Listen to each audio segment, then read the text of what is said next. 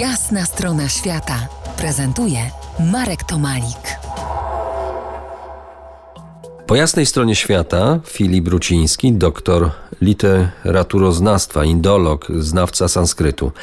Po jasnej stronie świata próbujemy zrozumieć dziś, czym jest starożytny sanskryt. Język o dziwo używany w Indiach do dziś. Ilu Hindusów porozumiewa się jeszcze w tym języku? Jeżeli byśmy mm, wzięli pod uwagę ruchy nowe, które, e, które szerzą, czy próbują zachęcić tych, którzy sanskrytem się nie posługują, do tego, by zaczęli znów w domach mówić w sanskrycie, to takie ruchy odniosły całkiem spory sukces w Indiach. I można mówić o tysiącach ludzi. Cofnijmy się y, jednak y, gdzieś tam do historii, to dosyć, dosyć daleko. Powiedz nam, jak, jak stary jest ten język, sanskryt? Kto się nim porozumiewał kiedyś tam, dawno? Sanskryt jest bardzo stary. Najstarsze takie świadectwa już historyczne wskazują na to, że zapożyczenia z sanskrytu już były w XV wieku przed naszą erą obecne w tekstach churyckich. Także są tutaj ślady dość mocne, tym bardziej językoznawcze jeszcze świadectwa, że sanskryt działywał bardzo szeroko na inne języki Azji i moim zdaniem również Europy.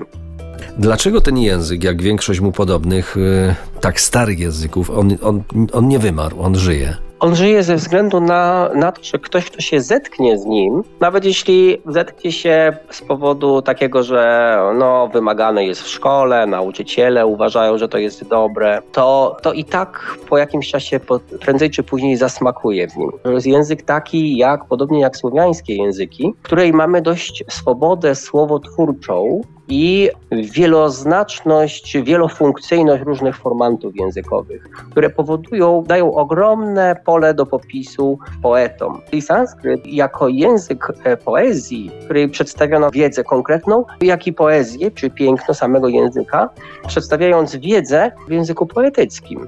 Były to nieraz traktaty na przykład z matematyki.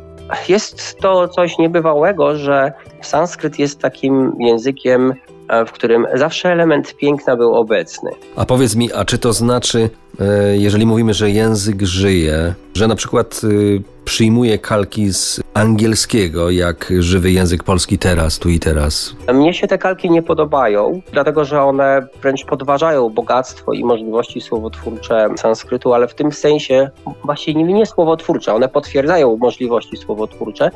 Hindusi często zadowalają się tym, że przetłumaczą dane słowo na przykład telewizja przetłumaczą jako dura, darshan, co jest dosłownie darshan znaczy wizja, a dura znaczy tele, czyli daleko. Do rozmów o tym prastarym języku wrócimy za kilkanaście minut. Proszę Filipie, zaproś na to spotkanie słuchaczy RMF Classic, oczywiście w sanskrycie, żebyśmy poczuli jak ten język brzmi. Shrutrinam punaha shravanaya pancha dasha nimeshanantaram punarmerishyama. To jest jasna strona świata w RMS Classic.